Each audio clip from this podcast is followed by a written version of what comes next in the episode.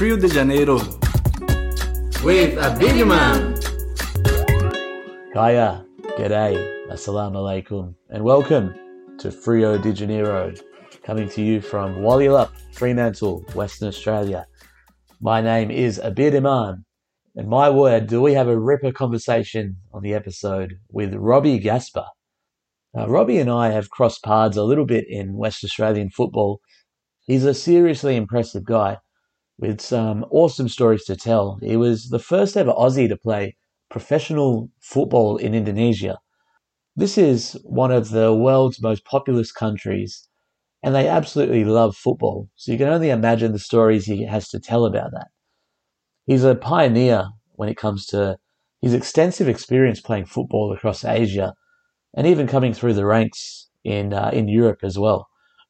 Our conversation takes in a lot of key messages, including what it's like to be an Indonesianist, quite a good term in itself, and the active role that he's played in facilitating international relations through sport in Indonesia. Robbie is a great guy, and there's some awesome messages for the future as well in this conversation. So to keep convos like this flowing on the pod, please make sure to subscribe and tell one of your good mates. Now it's time to sit back, relax, and enjoy.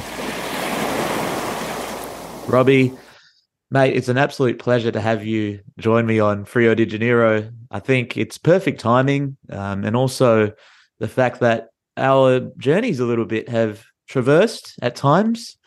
I know you played at the same cricket club, junior cricket club that I played at Ardross, and you also come from the mean streets of Mount Pleasant, WA.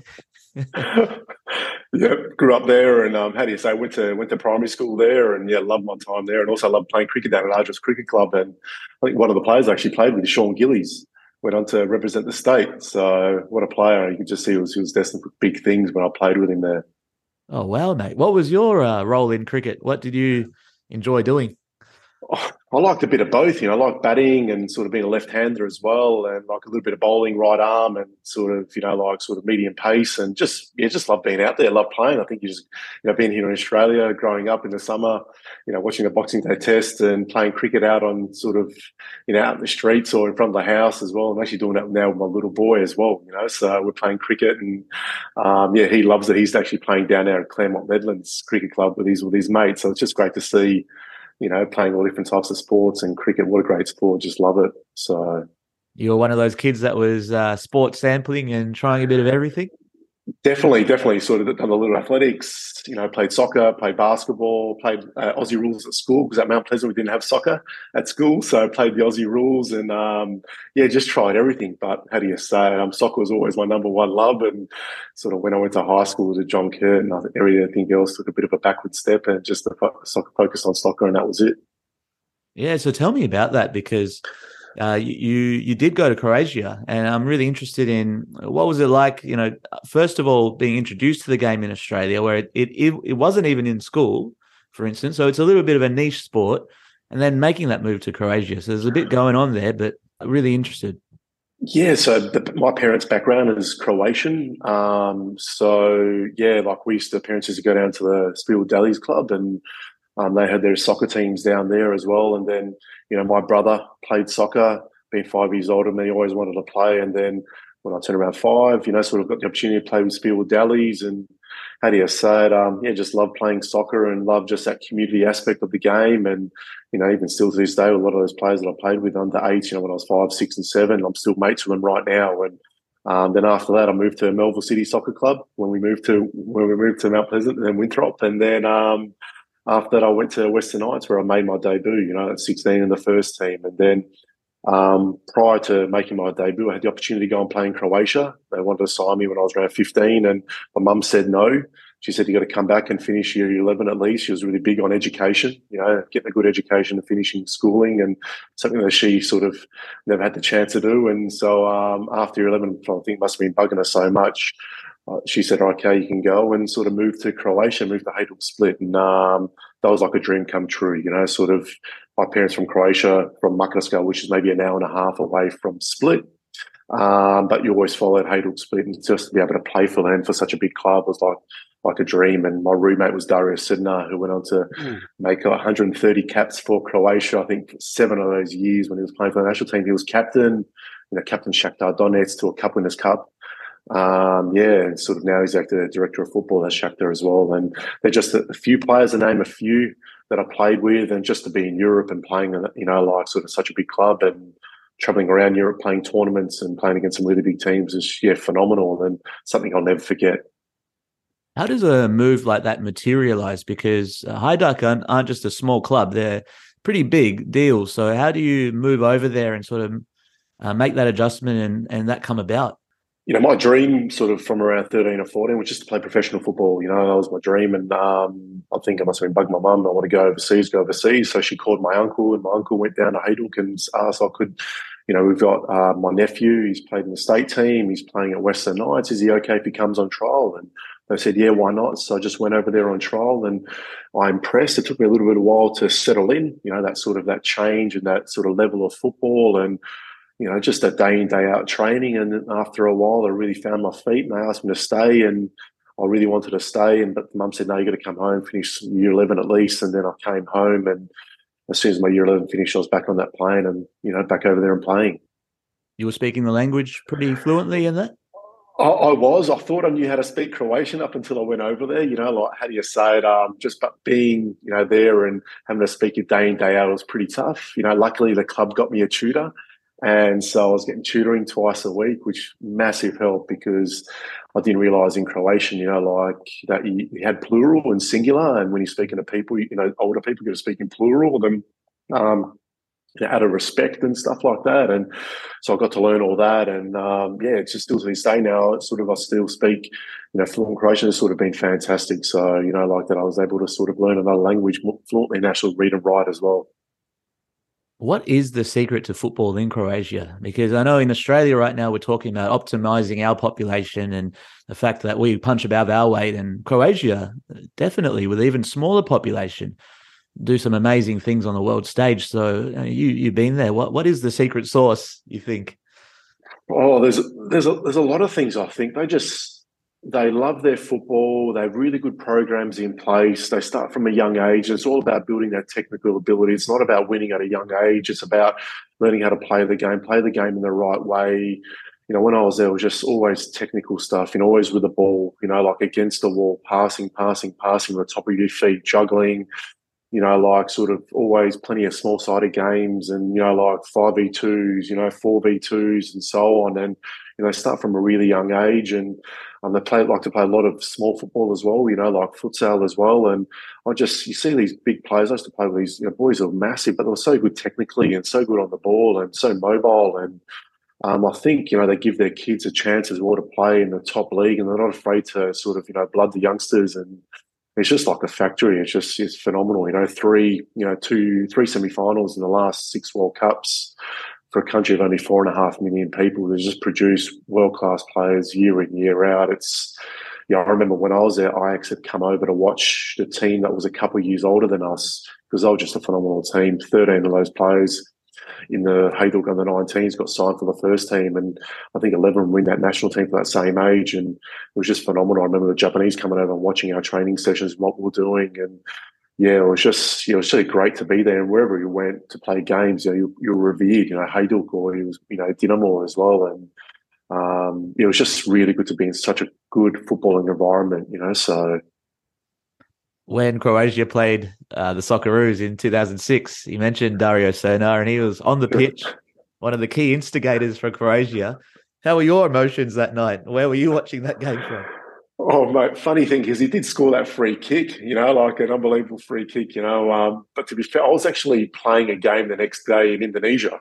We had a finals game and it was on early in the morning and I actually couldn't watch it. We couldn't get it where we were. And so I woke up the next morning and saw the result and I was just buzzing that we actually qualified, you know, like, you know, I sort of wanted Australia to go further and just good to see Dario score and, how do you say it? Yeah, it was just a bit of a, I think, dream for everyone to see Croatia and Australia. Croatian and Australians actually seeing them playing against each other in the World Cup. And how do you say it? Yeah, I was more happy to see Australia go through. So, yeah, it didn't really worry me. The result, most important, that was Australia won and went through. That's it, mate. Yeah, that's it. And I'm really excited to talk about Indonesia with you shortly. But I just want to know what it was like to come back to Australia from Croatia, because you were playing at some of the bigger clubs here in Western Australia. What was that adjustment like then?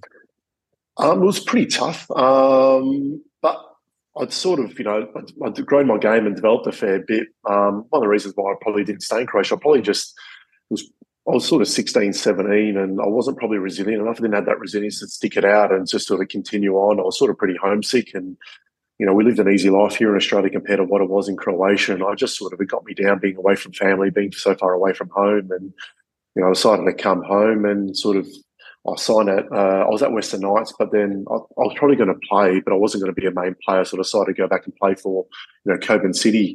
And I had a really good year. I had like sort of played under Jerry Christie, who actually gave me my chance at Western Knights a few years earlier. And, yeah, we sort of struggled, but I sort of had a pretty good season, sort of ended up top goal scorer, sort of fairest and best, and then I sort of had, got a move to Sydney Olympic in the old National Soccer League. So, it was great. I went and played with the Australian schoolboys as well over to the UK, which is such a fantastic experience as well. And yeah, how do you say it? Yeah, it was just, it was great to be home as well, and also got to finish my U12 as well, which sort of I got into uni after that as well. So I was trying to look for some of the clues as to how you made the move, the first move to Asian football at the time, and I saw a name. What does Peter Butler mean to you, and that journey that you took over? Oh, so Peter, he's been like sort of almost like, he's been a mentor and almost a father figure to me ever since I moved to Asia. So great, a funny story with Pete, you know, sort of he had a fantastic career playing in England, over 500 games in the Football League, you know, from all the way from League Two up to the Premier League. And I remember playing against him one day when he came back. He was playing for Sorrento and I was playing for Perth when I came back from Sydney Olympic. I had a really good game, and after the game, Pete comes up to me and goes, "Robbie, if you ever want to move to Asia, let me know, or move overseas, let me know." And I looked at him, and I didn't know who Peter was, and I was a bit sort of taken back. "All right, no worries, thanks, you know, mate, appreciate it." Then we played him again, and he came up to me and asked me again, and I went, "Oh, all right, okay, cool." And then I went on trial to Italy, and I was struggling, you know, like, and I called Pete up and I go, "Pete, I'm struggling, you know, like, I'm looking for a club maybe in England, would you be able to help out, you know?" And he actually sort of within a day got back to me and goes, "I've got all these clubs lined up, Bristol City, Middlesbrough, Derby County. All right, just get yourself to England, we'll sort you out." So I just jumped on the next flight. I got to England. My brother was living there in London, and I got to Bristol, and I was there training for a week, couldn't get a work permit. But then I came back and I just kept in touch with Pete, and I actually moved to Brunei before then through another contact of mine. And then I came back again, and then I sort of called Pete and I said, "Pete, listen, I'm looking to move overseas again. Is there any way you can help out?" And he goes, "Oh, give me a few days." And within a couple of days, he called me back and goes, "Rob, I've got a trial for you at Sabah. Do you want to go?" And I said, "Mate, no, definitely I want to go, mate." And a couple of days later, I went over there, and the rest is history. Rewinding, what is it like when you are on a trial at a club? Great experience, just sort of Italian football. It was unbelievable. Went on trial at Empoli, at Pisa culture as well. I was there for 3 months. I was at Empoli for just over a week. Sort of didn't make it. Went to Pisa. I was there for the rest of the time, and I just really enjoyed just the culture, the football, and how much they love football over there. And it was a great experience. And I came there after the transfer sort of window had closed, and I sort of wanted to sign, but I didn't, you know, just all these things happened, and I just probably in the end it sort of didn't happen, and sort of came back home. But it was just such a great experience. I learned the language a little bit. I sort of picked up the language because you're just immersed in it so much. And, you know, like, got to meet so many cool people, you know, watched some Serie C games, watched, you know, AC Milan play against the Venezia, the San Siro, traveled all the way down to sort of Capo Orlando, Sicily, went to Rome and went to all these cool places while I was there. And it was just such a fantastic experience. And it was just, you know, it was also great seeing the difference and contrast between England and also Italy, and the different types of trainings as well, and also, you know, how people dress and how people acted and the culture and stuff like that. And it was just so great to sort of just made you, even though it was like a great experience, just made you sort of more worldly and enjoy things more, you know. So it was great, you know, got to meet some really good people who I'm still friends with to this day. So we're looking now at Sabah. And that 2003 season, right, you make the FA Cup final in Malaysia. So yeah. What is that adjustment like from playing for Perth Soccer Club and some of the West Australian clubs in the most isolated state in the world to now being in the thick of it, playing in front of raucous crowds in massive games? You know, I saw some YouTube footage of it, and I had to actually say, "Who's Robbie Gasper there?" Because it was you with the very blonde hair or very bright colored hair, and you definitely stood out. You played very well with the left foot. Had a few free kicks from distance, but yeah, that FA Cup final, I'm just fascinated with that contrast for you. So moved to Malaysia, and actually it didn't start off too well. You know, like I was there, and I got injured just before the first game, and I missed the first 10 games of the season, and so that was sort of. But how do you say it? I was the president who ended up becoming the foreign minister of Malaysia. You know, I asked him, "Oh, Datuk, can I go home and do my rehab?" And he said, "No worries." So he let me go home, do my rehab. So I came back, you know, sort of earlier and also fitter and stronger. And then in the league, we had a really good run where I sort of actually scored 10 goals from 16 games. And so it was fantastic. And we also had a really good FA Cup run where we made the semi-final, but sort of we, due to crowd trouble, we got sort of kicked out of the FA Cup final. I scored a free kick. I thought it was actually a direct free kick, but it was actually indirect. The referee ruled it out, and the fans lost it. They come on the field and they were just rioting, and then they banned the game. We lost the game 3-0. We're out of that. But then we went on this fantastic Malaysia Cup run, and we sort of I scored 3 goals in sort of the Malaysia Cup, but you know, we sort of. We made it to the quarterfinals, and we played Kedah in the quarterfinals, who we drew with on the final day of the season to stop them from actually winning the league. So we played them home and away, and in the first game we beat them 1-0, went away, and that first half I scored after 5 or 6 minutes on the counter. Redzwan, who played this unbelievable ball around the corner. He just wasn't even looking, just knew where I was, and it was just phenomenal. This kid had so much talent. He could have played anywhere, you know, and then I'd never been under so much pressure in that next 40 minutes in that first half. I don't know how we didn't concede, but went in the sheds 1-0 up, and like that Kedah must have been walking off thinking, what's going on here? We've just thrown everything at them. The kitchen sink, we still haven't scored. And then we came out in the second half and we scored 2 goals in quick succession. Then the game was over at 3-0. But then went to the semi-final. We're playing against Perak, who won the championship, and they'd beaten us at home in the league, home and away. And we drew 1-1 at home. And I think the game just or the atmosphere got to us. It was the first time that Sabah filled the stadium there for a long time, and we drew 1-1, and we sort of didn't play too well. But we went back for the second leg, and you know they thought they were going to just roll us and just beat us easily. And you know after like 78 minutes, I sort of scored again to break the deadlock to make it 1-0 and 2-1 in aggregate. And then funny, we scored again in the 91st, and they scored in the 93rd, and then we scored again in the 94th and 95th, and we won 3-1. And we're playing in the. Then we will go into the Malaysia Cup final, and that Malaysia Cup final is something I'll never forget. My mum, my stepdad, and my brother flew over for the game, and just the build up, the lead up to it was just something to, you know, like just phenomenal. It's probably the best experience I've ever had in football, but also the worst because we ended up losing 3-0 in the final. But we sort of had a man sent off after around 55 minutes, but and we were just pushing to get an equaliser at 1-0, and they just caught us on the counter attack twice in the maybe the last 15 or 20 minutes. But we gave it everything, and the guy who scored Hajduk against us in the final scored 50 goals that year, an Argentinian boy, and he ended up going and playing in Mexico. And yeah, it was just a great first season, you know, like to be involved in Malaysia, you know, do well in the league. We finished 4th, FA Cup semi-final, the Malaysia Cup. Malaysia Cup final, and how do you say? Just sort of, I just wanted to play in Asia more, and just sort of really enjoyed it, and the rest is history. That's so cool that your family could be there. You know, was it the Bukit Jalil Stadium, one of the biggest in the world? Yeah, Bukit Jalil, and they were there, and along with 25,000 other Sabahans there as well, and just to walk out and see so many Sabahan fans there, and. You know, like it was just phenomenal. But we're playing a team from KL, you know, MPPJ Selangor, and they were supporting, you know, like Selangor. They all came out, and it was just something I'll never forget. Firecrackers going off and fans going crazy, and it was just such a great experience, you know, apart from the result. But something that I'll never forget. And if we look at Brunei and your time there as well, you played for the Prince. How does that happen? It doesn't happen to everybody, mate. So it happened like in 2002. I was playing at Perth, and the opportunity came to go and play in Brunei, and I always wanted to play overseas, and I thought, I just want to give it a crack. So I went over there, and it was just such a surreal experience.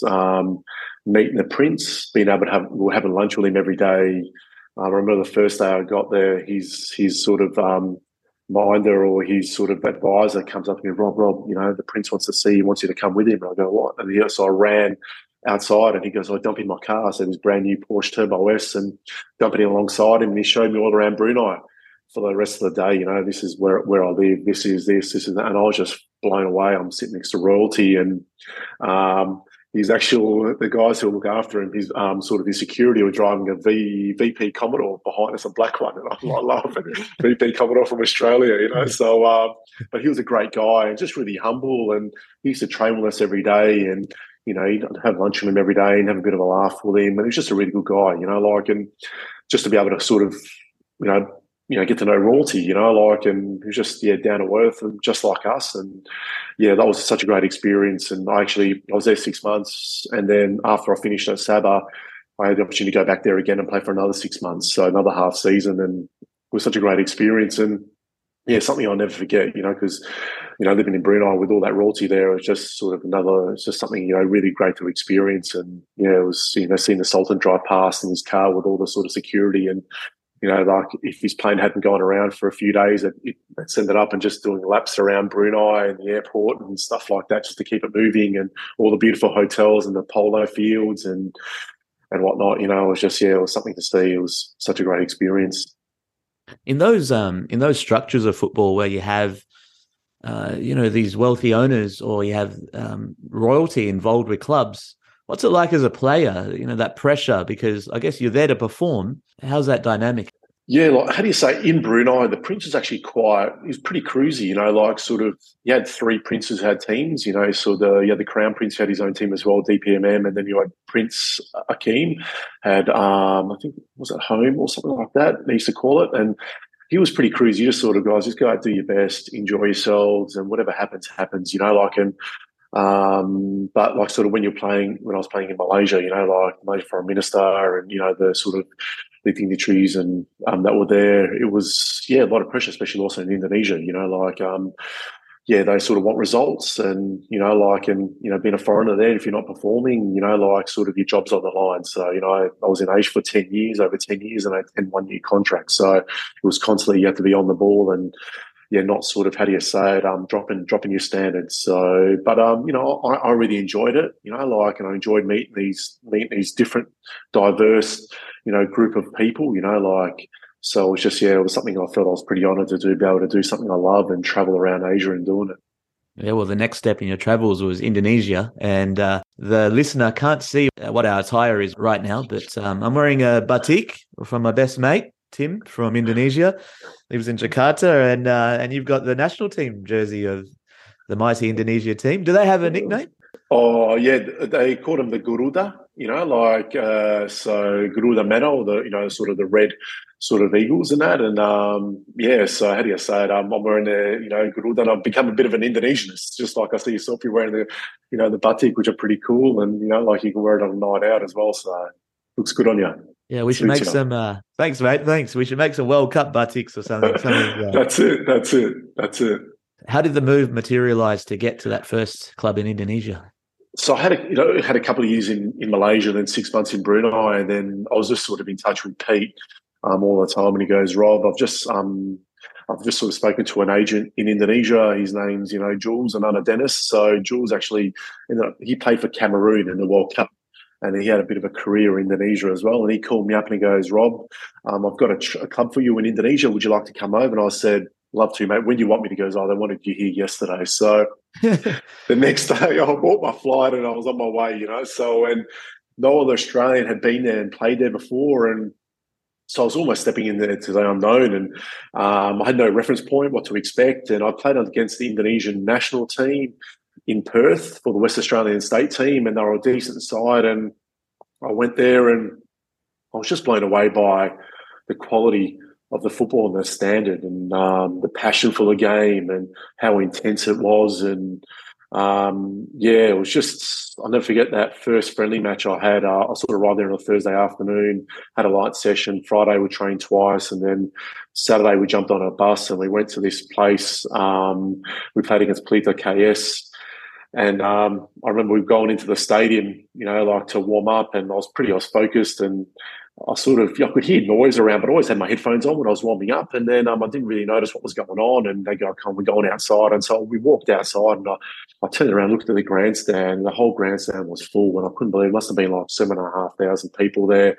And then slowly but surely, the whole stadium started filling up. And we played this friendly game, and it must have been over 15,000 people. And I thought, wow, what's going on here? And I'm singing and dancing and chanting. And I never forget, the standard was great, and I thought, this is great, I'm really enjoying this. And, I signed a couple of days later, and then the season started, the next weekend, and I didn't get my ITC, my clearance, until a couple of weeks later, and then I made my debut away from home against Persikapas Pasuruan in Madiun, and, I was sold. I just loved it, and from then on, and, I was there ever since, so. What is the structure of football in Indonesia? Was there promotion, relegation at that time? Was it? I know they're called Liga 1 now, but I understand it was different back then. So, how's that evolved? And the club they had the sort of Liga Super. So they had the West Division and the East Division, because Indonesia is so large. It's 17,500 islands spread across 5,200 k's, and the travel can be brutal sometimes. And I was in the West sort of conference, and so we played teams from Surabaya up towards Aceh, then the Sumatra, and then you had the East, and then the top four came together, played this thing called the Lapan Besar, the Big Eight. To be fair, the team that we had in the first year was the best team that we had. I played in when I was in Indonesia in terms of quality and players, and the amount of national team players on the team, and also the foreign players are phenomenal as well. But for some reason, we just couldn't connect, we couldn't gel, and the coach couldn't get us to play a decent way, and we sort of struggled. And it was just fantastic. They had promotional relegation, so each division had 14 and 14, so 28 teams in the top league, and then you had six conferences in the second tier as well, and then they moved into a tournament as well to see who got promoted up to the top division, up to the two, the East and the West. But then later on, 3 years later, they made the one division called the Liga Super, or the Superliga, and they had 18 teams there. And so that travel was pretty brutal. But with Indonesia, they used to make it a little bit easier for you. You used to play 2 games away, 2 games at home, so you wouldn't have to travel so far twice. You'd be, 2 games away in the space of 5 or 6 days, and you come home and play 2 games at home in the space of 5 or 6 days, and also from a cost factor as well for clubs. 17,500 islands. And you mentioned the travel and the vast distances, which I guess from the Perth perspective here in Western Australia, we're closer to Indonesia than we are to Sydney and Melbourne, our own cities in our country, our own capital cities. So it's a country of such significance to us, and you had the opportunity to have this front row seat in terms of the development of Indonesia into this country that it is today. What was it like, actually, just traveling through and seeing the diversity of the country? It was a phenomenal experience, Indonesia, Australia is only 3,800 kilometres from east to west, and, Indonesia is 5,200 k's, and you've got all these different ethnic groups in one sort of country brought together by, Bahasa Indonesia. You have 700 different languages as well in Indonesia. And one thing that brings the country together is the football as well. And just to be able to travel, I always say even West Java is different to Central Java, the manner of the people. And Central Java is different to East Java, and they're all their neighbours as well. But you have a look at sort of East Java, you have a population of 45 million people, and then you got Central Java, a population of 40 million people, and then you go to West Java, a population of 50 million people. And it's just the difference, your different teammates and how they behave and the different types of characters as well. And I knew when we were sort of going to play Makassar in Sulawesi, we're on for a really tough game. It was going to be pretty physical, pretty tough. Very high tempo, but we've been playing teams from Java. It's very technical and not as high tempo or as physical as what you're playing teams from, the likes of sort of even Papua, when we played against Persipura, they were phenomenal. They're like the Brazilians of Indonesia. They were just technically superb, physical as well. And you knew you were in for a game. And just travelling all over Indonesia, I was just so blessed, across the Jayapura, Papua over 7 times, up past Aceh to a place called Sigli, which is 2 hours past Aceh, and all the way through Sumatra, all the way through Kalimantan, Java. Sometimes we're doing up to 20 trips you know, when we're playing games, you know, throughout the season, away trips, and to go up through to some places I've never actually heard of or even seen on the map. It was just like, it was like part of the whole, you know, experience. And I just sort of, I just loved it, enjoyed it. And wherever you played, there was full stadiums. They loved their football. And yeah, it just made it so almost, you know, so much more enjoyable as well. Being brought up in a Mediterranean climate, what was it like playing in those sweaty and tropical conditions that you would have been encountered with? Yeah, it was pretty tough, to be fair, to start off with. Like in Malaysia, we'd kick off at 8:15. I remember only maybe a couple of games we played at 4 o'clock kickoffs. But in Indonesia, the first 3 or 4 years, we didn't play many night games. Most of them were like sort of on 3 o'clock or 3:30 or 4 p.m. kickoff, depending where you're playing, and that was pretty brutal, you know. But you got used to it after a while, and you know, by the second half, when the sort of the shade had gone over from the grandstand, you know, started picking up because it's sort of, yeah, like a little bit cooler and stuff like that. And yeah, it was almost by the end of the season, it's like survival of the fittest, because you played so many games, you played sometimes 40, 50 games a year with some brutal travel as well. And yeah, it was almost like survival of the fittest. And yeah, just if you looked after yourself really well, you know, like that's probably where I sort of done pretty well. So coming from Australia, where that sports science aspect was something we thrived on and we done really well. So, you know, I used to always have my fluids, my recovery and so forth, and make sure I get my rest, wearing my skins when I'm travelling, making sure I've got my protein powders and shakes and that when I'm playing, and, you know, after when I'm playing as well, and just sort of give me the best chance possible to perform at the best of my ability. So, yeah, so it wasn't easy, but something that sort of, you know, you got used to, and, yeah, you just had to really get your rest and really just try and sort of, yeah, mitigate everything. So you said that you've played against players who are like the Brazil of, you know, Indonesia, with fantastic technical ability. Why do you think, or what do you think Indonesia needs to do to now really make a mark on world football or Asian football to start off with as well?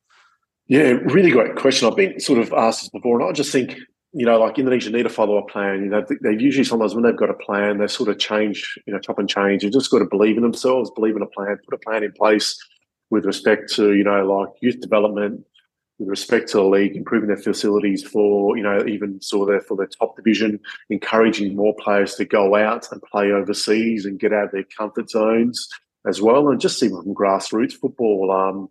Starting leagues a lot earlier, where they're playing a lot more games earlier on. I don't think they play enough games at junior levels as well. And probably what people don't realise as well, because Indonesia is so vast and so diverse, it's sort of hard for them to sort of, you know, have a decent league for the younger kids as well. So, but I'm a big believer in that football starts at home with Tom Baier, and I think, you know, if Indonesia can implement that, because they've got the love and the passion for it. It's just how do we sort of have a plan where they sort of engage with the coach education as well, improving the standard of the league, and also, you know, like just, yeah, how do you say it? Just believe in themselves and, you know, like sort of have a better plan in place, which is actually going to follow, and not sort of chopping, changing. And don't think just 3-4 years down the track, think 15, 20 years, and think big and believe in themselves. The passion is something that is world-class, and it actually really did surprise me looking at some things on the internet around the fan culture and ultras in Indonesia.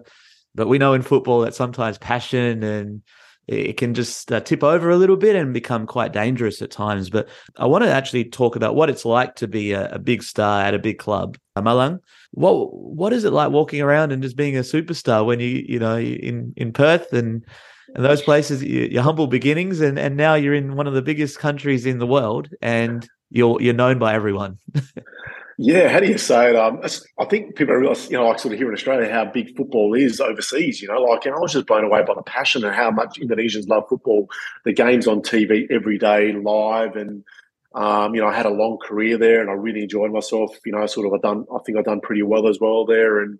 You know, like they love their social media, they love their internet, and yeah, I was sort of pretty recognisable, having blonde hair, and how do you say it? I played for some pretty decent clubs, and I was pretty blessed to have a decent career there, and I played with some, you know, players, and like one of my roommates had 5 million followers on Twitter, you know, like, and one of the owners of Indonesian football, one of his football clubs, he has 64 million followers on Instagram. And, you know, like it's pretty humbling, and, you know, like just to be recognised for what you do. And it's one of the reasons why I stayed in Indonesia for so long is because of the passion for football and playing in front of big crowds week in, week out. And you felt like you're playing in Europe. You know, I gave Europe a crack, and you know, I realised probably at a young age I wasn't going to be good enough to be able to crack at the big leagues. And for me, you know, like going to Indonesia was the next best thing, you know, not too far from Perth, from home, and, you know, only a 4-hour flight away from, you know, from Jakarta to Perth, or 3.5 hours from Bali. And, you know, like big crowds, and,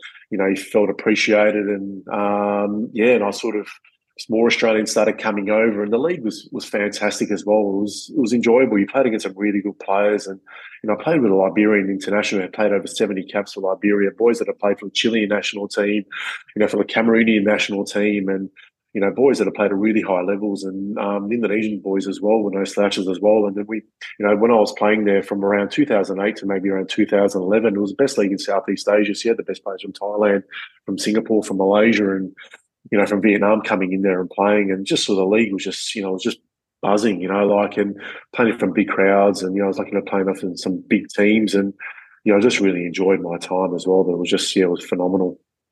You made such an impression there that you were able to take a more of a driver's seat in terms of leadership for the players, which I find really, really interesting around the, you know, the Professional Footballers Association locally there. How did that come about, and that passion for that side of the game? I probably because where I played the position, I played holding midfield. I always felt like I was a little bit of leader on the park there, and players that had issues used to come to me and always ask me for assistance and stuff like that. And I was never too afraid to speak to the management on behalf of the players. And then the opportunity come up to, get on board the executive committee for their players' union. So I went there and I nominated, and lucky enough, and I was humbled to be able to get on the executive committee with some of the biggest players in Indonesia, and, you know, some of their biggest players in history, and just to be able to work alongside them, and trying to, at a stage when there were a lot of issues in the game there, to be alongside them and just fighting on behalf of the players. And I think that's one of our, you know, Australian traits. We stick up for our mates. We do what's right, you know, no matter, you know, like I wasn't afraid to speak up, and I think I was probably respected more for that as well. And, you know, I just wanted to see the game grow, and I felt that the players needed a voice, you know, for the game to be able to grow. And at a time when, you know, we were struggling to have a voice, and there were a lot of players not getting paid on time, a lot of friends who were not getting paid, you know, some up to 3, 4, 5, 6, 7, 8 months without a wage. You know, I went 6 months without a wage, and I just thought, how do you become the best footballer you're supposed to be? How's the game supposed to grow when, you know, all these issues are happening around non-payment and just basic things that you we take for granted in Australia wasn't happening, you know. So, I sat on their committee for 2 years. I think I was the first Australian player ever to sit on a foreign players' union executive, and something that I'm proud of to this day. And, yeah, I really enjoyed it as well. What were some of the other issues that were facing players at the time? You had the one with non-payment, and just basic things, just not, you know, like just decent training facilities, decent medical facilities, you know, like even with respect to travel, decent accommodations, stuff that, you know, players probably, you know, like in bigger leagues take for granted. Also, the players having a voice with respect to their schedule. You know, like I remember playing 13 games in 43 days, and 8 of those games were away, and one of those games that took us 20 hours from when we woke up to when we got home. So there was 3 flights, I think 4 airports, and, you know, a bus ride, and we had to back up a couple of days later, play another game. And, you know, you can't be the best you can be. The league can't grow when you're under that much. You know, we're not robots. You know, we need rest. You know, we need decent facilities. You know, like, and, you know, we're training on our own sometimes on our main pitch, and that just wasn't conducive to, you know, like.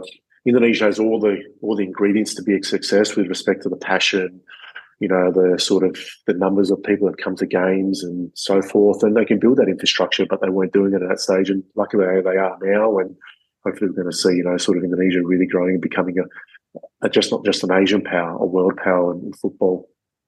Well, most of your dealings, were you speaking in Bahasa, and was that really helping you to connect with the different player groups and the like? Definitely. So when I got there, I saw that, that it wasn't like Malaysia. Malaysia got away with being able to speak English. So everyone spoke English. But when I came to Indonesia, you know, no one spoke English. And I also saw the foreign players spoke Indonesian as well. And I thought, far out, I've got to learn the language pretty quick. So, yeah. Fortunately, I had, you know, I spoke English and Croatian. I think learning a third language, it's a little bit easier. And so I just jumped right into it. And maybe after a year, I was pretty fluent. I could get by in that as well. And I always got this great story. I played at a club and we had a Korean boy. I didn't speak Korean. He didn't speak English. Had a boy from Brazil. He spoke Portuguese. I didn't speak Portuguese. Had a boy from Argentina, spoke Spanish. You know, I didn't speak Spanish. We had a Cameroonian who spoke French, and I didn't speak French, and I spoke English, and we all spoke Indonesian together. You know, I had mates looking at me like, "Oh, what's going on here? You guys are speaking Indonesian." And to this day, today, a lot of my former teammates, the foreigners, we all speak Indonesian together. And it was just, you know, to learn the language. I think, you know, like it just made things a lot easier. I could sort of enjoy my time a lot more. And the first thing I told all the Australian boys that came over to Indonesia, I say, guys, learn the language as quick as you can, because you're going to make your time a lot easier, but also a lot more enjoyable. And, you know, if they ask you to go out, immerse yourself in the culture, in the language, and trust me, you'll enjoy yourself a lot more there. And because I saw the players that didn't sort of want to learn the language, they struggled, you know, they didn't last as long as the players that sort of had, you know, learned the language. It just really took time to sort of, yeah, just learn in Bahasa Indonesia. Nowadays you have Duolingo, but what were the resources you were leaning on back then? Oh, I had like a little pocket dictionary that I used, just asking plenty of questions. Because the Liberian international, the first team I played for, he'd sort of, you know, help me out, translate for me as well. And yeah, just sort of just trying to spend as much time as I can around, you know, the Indonesian boys as well. And, you know, listen to plenty of music, you know, like, you know, speaking to a few girls here and there as well, learn the language, texting backwards and forwards with people. And, I learned a lot of slang, you know, which probably wasn't the best thing as well, you know, like I came back to learn, you know, went back to university, I learned Bahasa Indonesia, you know, formally, and that didn't really help because I learned so much slang, I had a lot of bad habits and stuff like that. But, it was just trying to immerse yourself and just trying, even I used to read the newspaper and see different words and just sort of, you know, look at the dictionary, what does this mean and stuff like that. And just first to start off with football words, football combos, you know, like left, right, push, squeeze, man on, turn, and stuff like that, well done, and then like sort of, you know, like other types of words as well. And and then just slowly we start learning more and more, you can piece things together and it becomes a lot easier in that. So so I say to anyone who's looking to go and work in Indonesia, or, you know, it doesn't matter if it's just football or anything, learn the language, you know, because just make sure it makes you enjoy your time a lot more, definitely.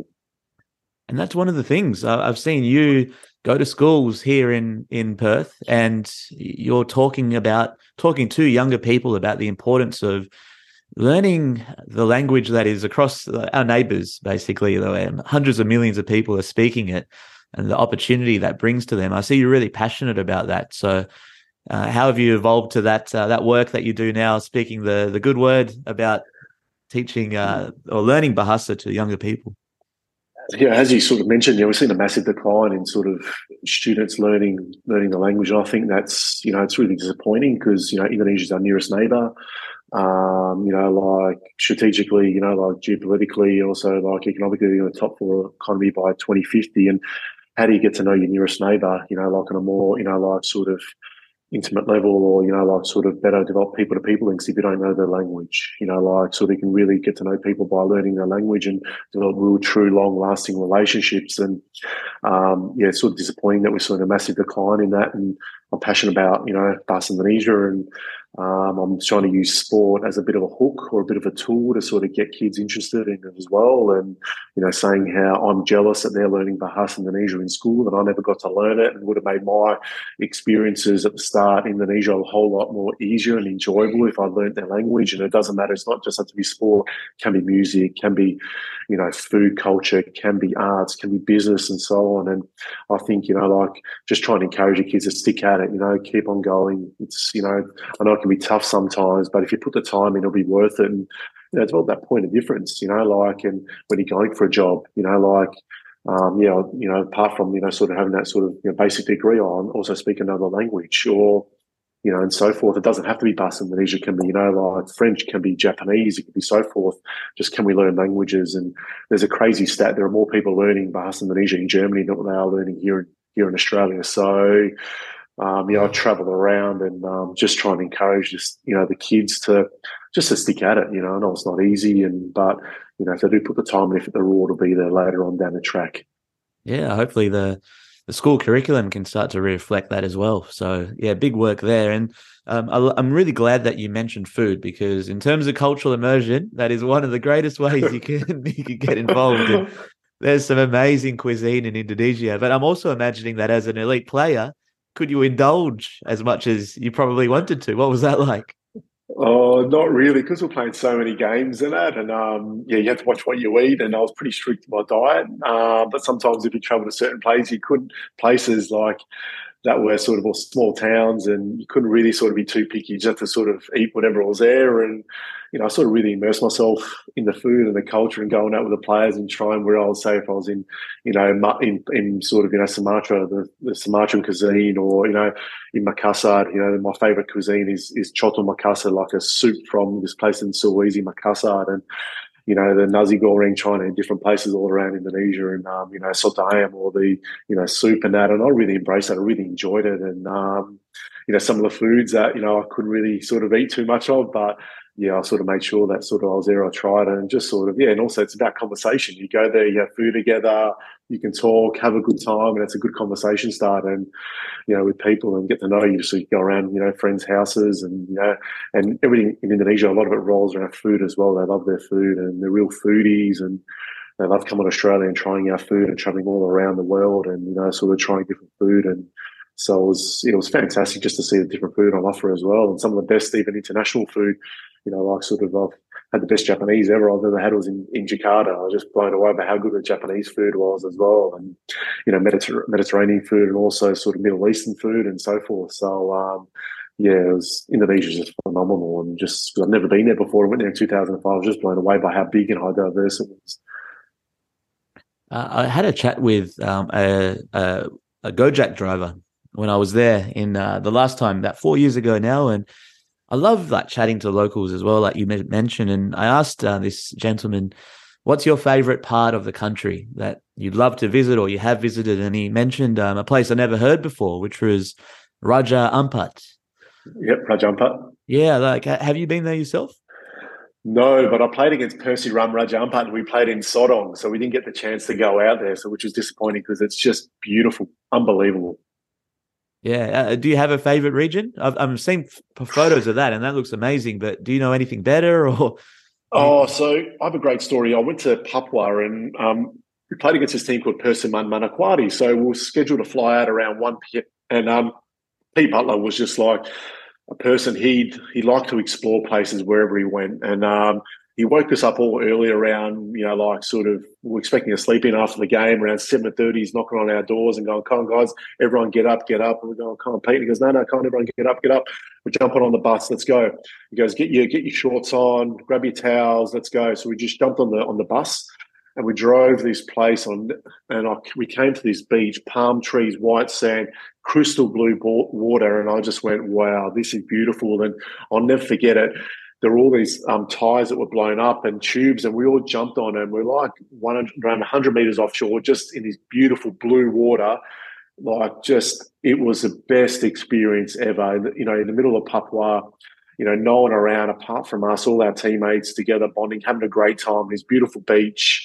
So it was similar to Raja Ampat's just phenomenal. It's called the Four Kings, Raja Ampat, and it's a World Conservation Heritage listed site and a great diving place. But, next best thing was me was going to, Manakwari, the beach there, and something I'll never forget as well.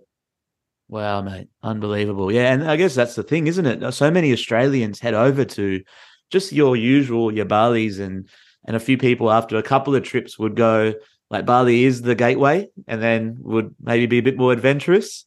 But there's so much more to see, isn't there? Oh, definitely.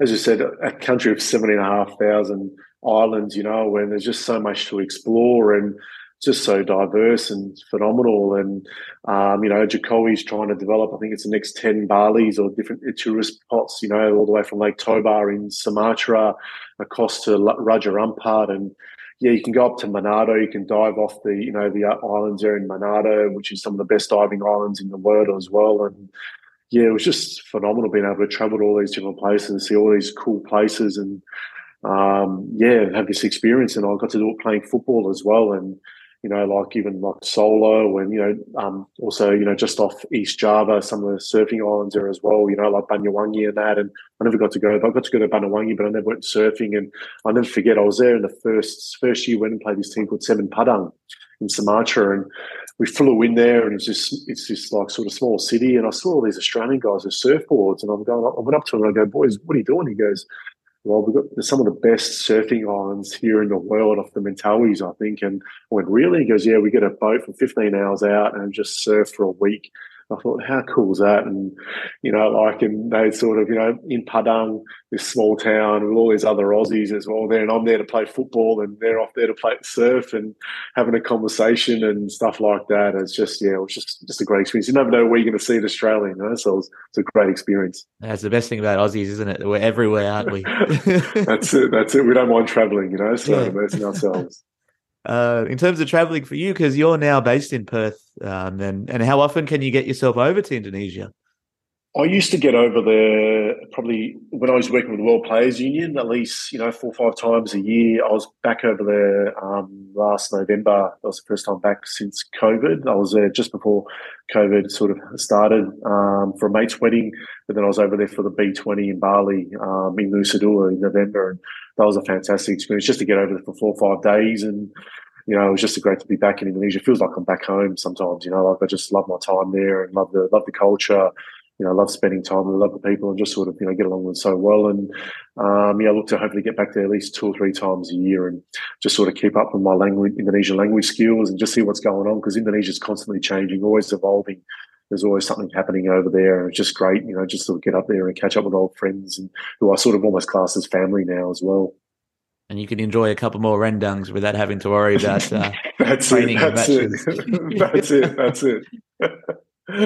FIFA Pro, mate, because so the World Players Union is somewhere that you elevated your work, and that's a really interesting space, because now at a global level you're supporting player development and that movement.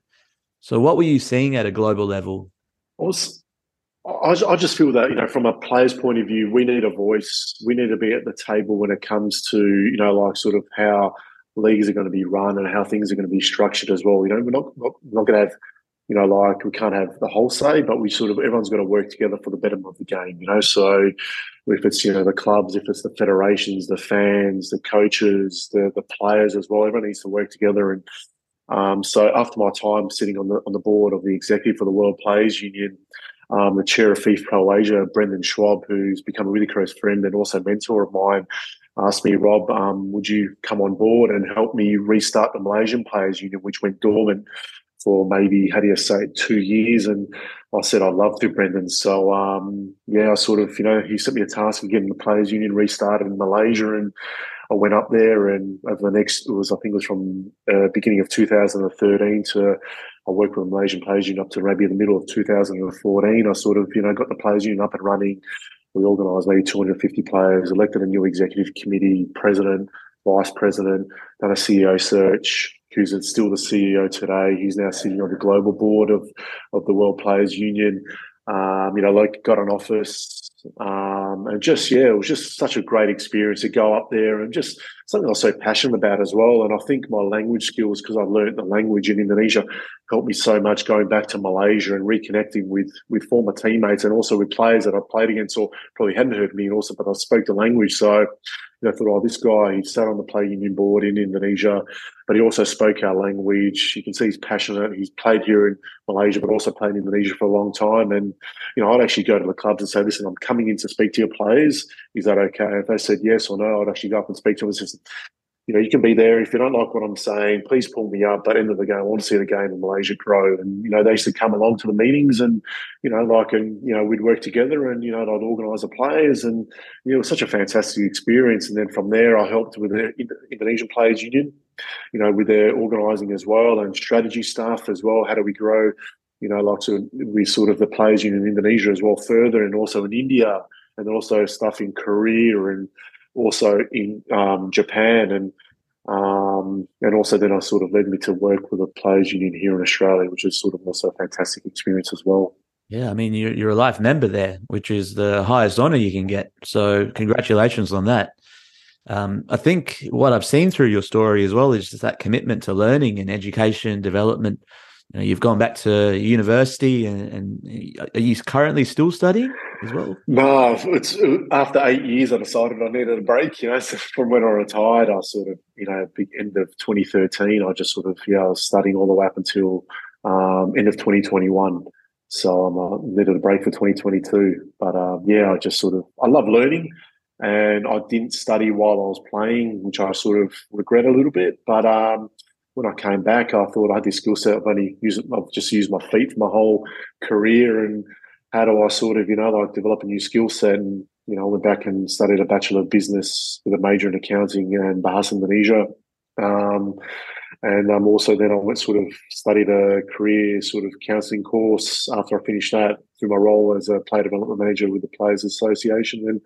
And in 2021, I had the opportunity during COVID to sort of do a grad cert in international relations. So I completed that and, yeah, just sort of, I love learning. I want to probably go back again and keep on studying maybe in a year or two's time. And I just, you know, like just constantly learning. I've sort of done my my C license in coaching. I've done my B license, didn't have my assessment in, too lazy to do it. And so, you know, I just think, you know, I'm always encouraging players, you know, keep on learning, keep on evolving, you know, keep on trying to better yourself and be the best you can be. So I think you're never too young to stop learning. So, or never too old to stop, keep on learning.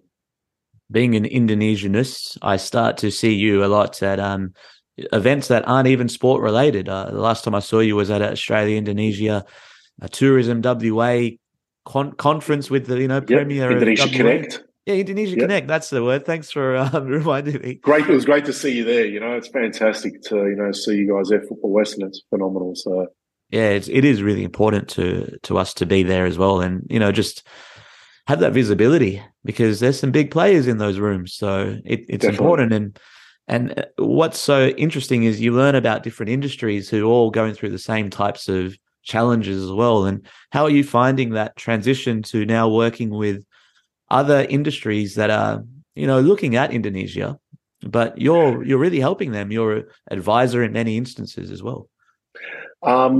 Sort of, it's like sort of, you know, being the president of Indonesia Institute and speaking to all these different sort of industries and businesses look to sort of, you know, jump into Indonesia. There's always, you know, sort of negative stories about Indonesia, but there's so many good stories of people doing some really good things and, you know, partnerships in Indonesia. And it's just saying to them, you know, like it's just like anything takes time. It takes, you know, like you got to go up there and you got to immerse yourself in the culture and in the country as well. It's not, you know, Indonesia is not somewhere you're going to sort of go up there and it's going to be transactional. It's going to be relationship based, and to just to say, you know, if you do work hard, you'll be a success up there, and just sort of like just how do you say it? And also using football or that sort of, or you know, that soft diplomacy as a means to build those people to people links, or those business to business links, or those government to government links, and it's just a bit of an education piece that someone like myself went up there and.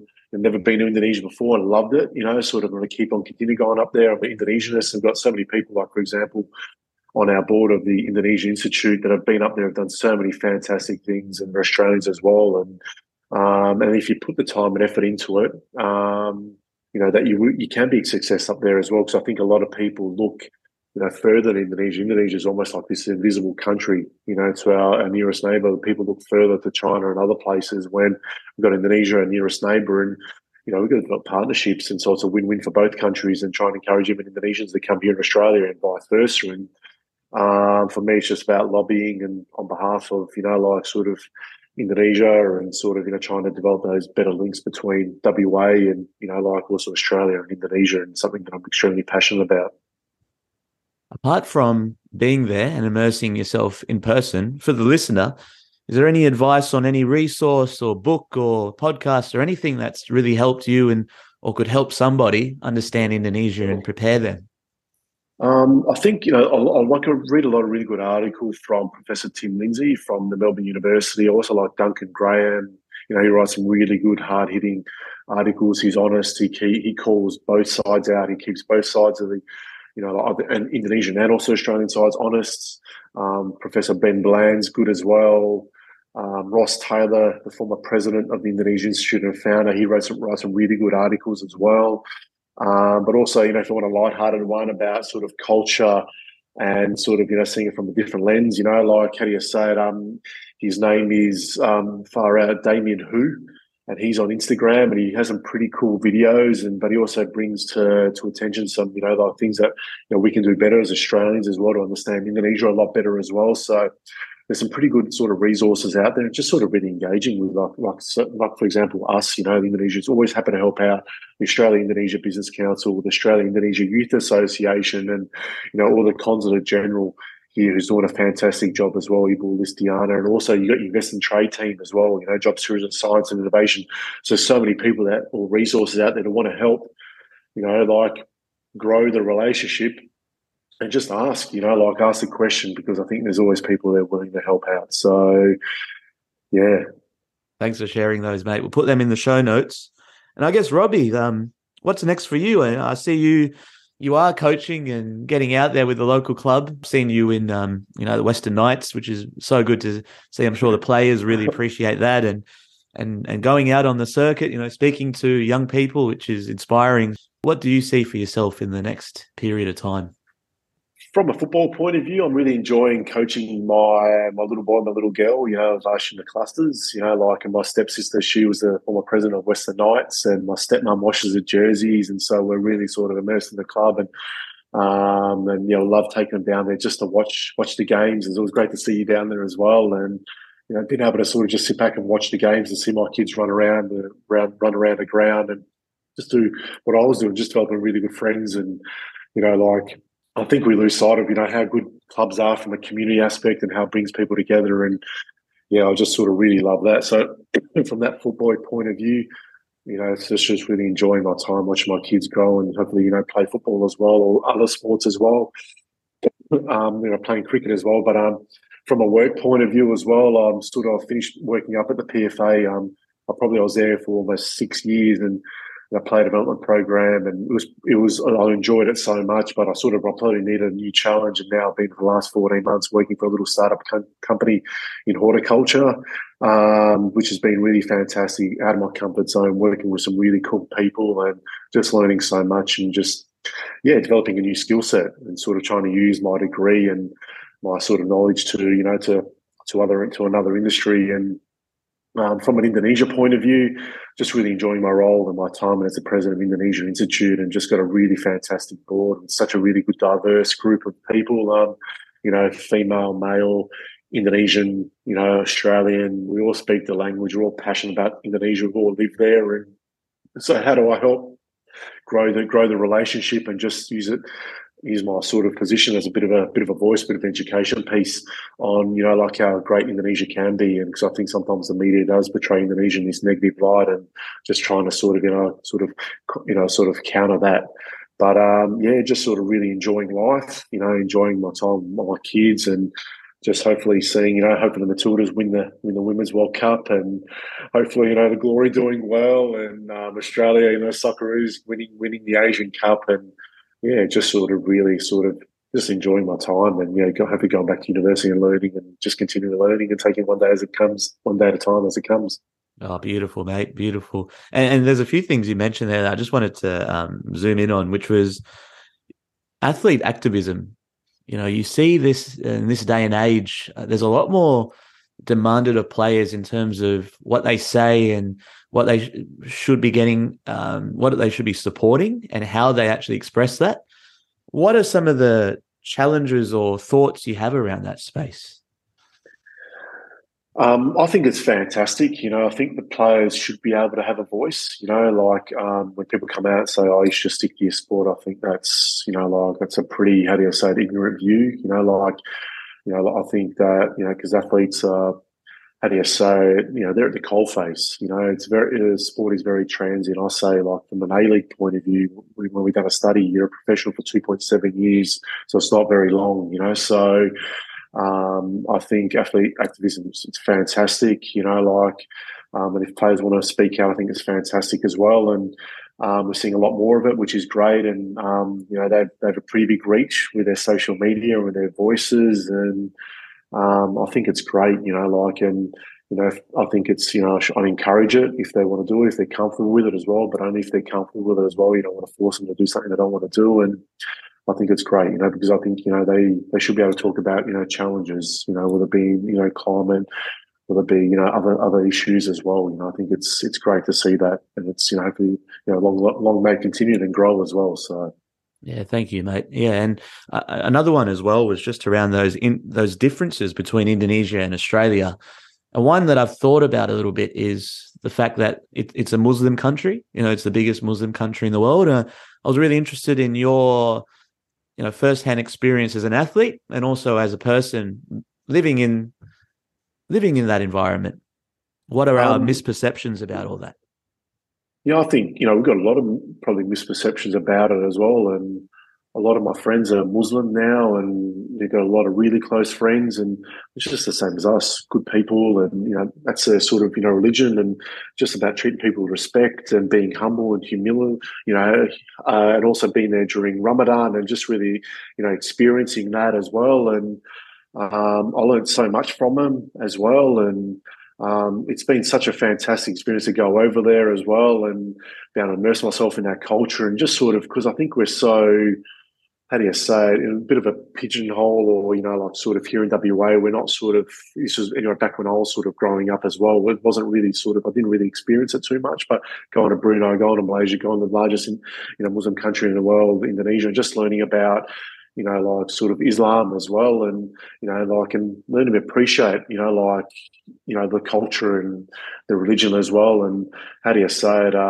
know, understanding, you know, like, and it's, the more people can go there and understand, it's just, we're all the same, you know, like, just about being a good person, respecting each other, and being humble, being humility, and respecting people for their beliefs and their culture and stuff like that. And I think we got a lot to, you know, not all of us, but some of us do have a lot to learn here, and about sort of respecting people's cultures and people's religions and stuff like that. So, yeah, it's something that sort of, you know, I really enjoyed when I was over there. So, Ramadan is an interesting time to be a footballer. Yeah. What were some of the adjustments you had to make as a team and that regimen?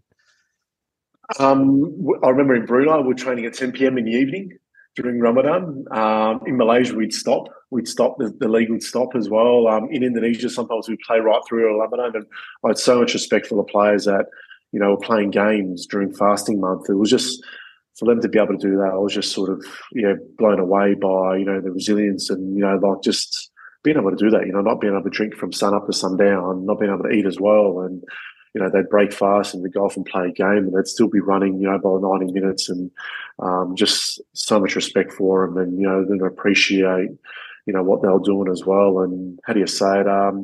Yeah, so how do you say it? We'd also sometimes train, you know, during, you know, fasting month, and they'd train and then go off and break fast. And, you know, I'd make sure I wasn't sort of, you know, drinking during training as well. And I'd sort of, you know, like show respect, because I'm in some, you know, like I was in Indonesia, it's their country, and, you know, I'll try and respect, you know, the culture as well as much as possible. And just really, yeah, how do you say, not eating in front of, you know, friends that were fasting, not drinking in front of friends that were fasting, just, you know, small things, you know, develop that, when you're there, I think also through learning the language, you develop that cultural competency, you know, that Indonesia literacy, just, you know, like, you know, just a sign of respect as well, I think goes a long way when you're there. So, Robbie, really, really thank you for your time. I think respect is one of the key themes, and I just love your ability to be so adaptable, and everywhere you've gone, you've really left a mark, and you know, you're someone definitely admire, and we'll be following closely your next steps. And I got to say thank you as well for building those bridges between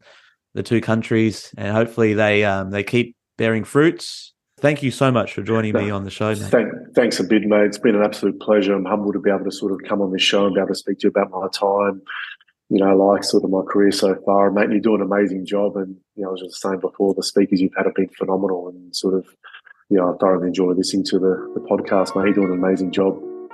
Thank you, Robbie. There we have it. That was a lot of fun. Thank you so much for listening. As a community-cultivated, independent podcast, your support is really, really helpful, so this Rio de Janeiro podcast can continue. Until next time, keep smiling, keep scoring.